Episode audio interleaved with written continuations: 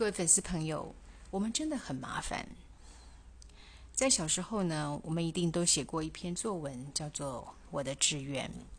然后渐渐的长大了，我的志愿好像也跟着改变。嗯，你几岁的时候思索人生呢？今天看到一本新书，是日本的作家松浦弥太郎他写的《大人学》里面，他说五十岁呢是人生的中段，他是再一次思索人生的年纪。你五十了吗？你有想过你五十岁的时候应该是什么样子的状态吗？那么我可以告诉你的是，体力一定会下坡。那么，对于冒险跟改变呢，也会比较多的犹豫，甚至也比较怕死。那么，五十岁就算是大人了吗？米太郎先生说：“能够冒险，不怕迷路，就是所谓的大人。”你觉得呢？嗯，五十岁刚刚好在中段，不年轻。也绝对不老，但人呢，在这个时候呢，常常喜欢卖老，而且会觉得有经验就能够有所作为。在我看来，简直是大错特错。因为呢，最近真的真的是想要做一些事情，啊，好像也有卖老的状态，但是啊，事与愿违。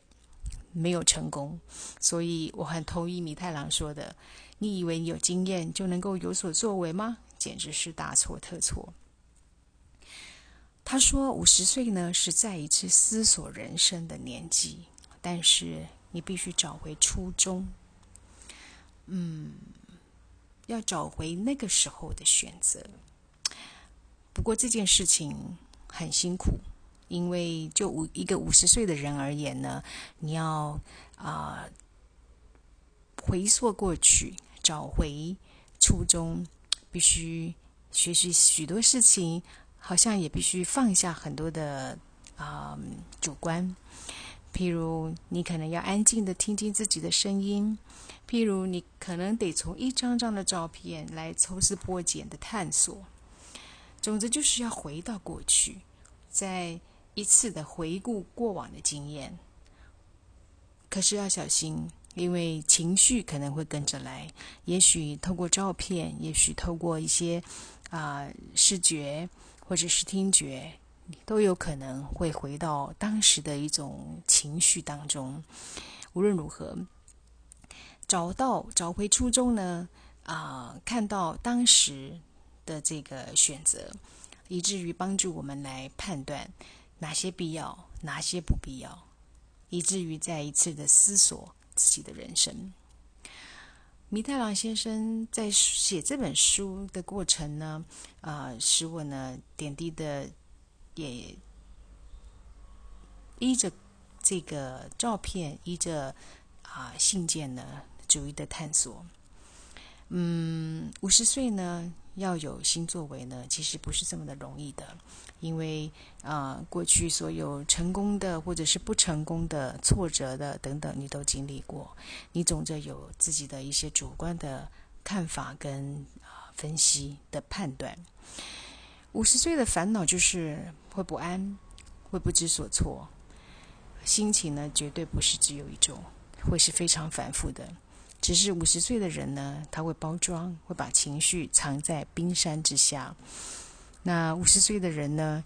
啊，如果弥太郎先生说的五十岁是再一次思索人生的这个年纪呢？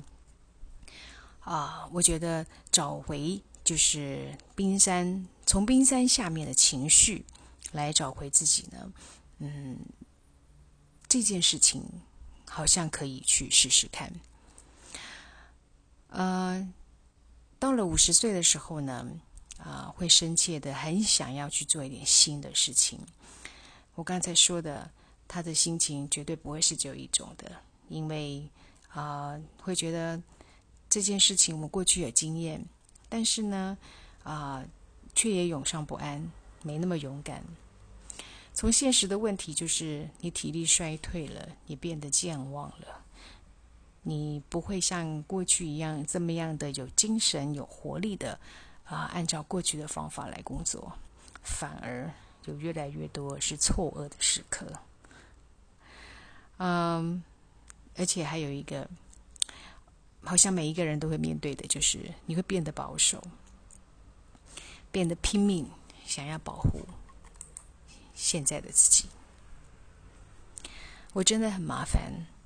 今天跟朋友分享，五十岁呢是再一次思索人生的年纪。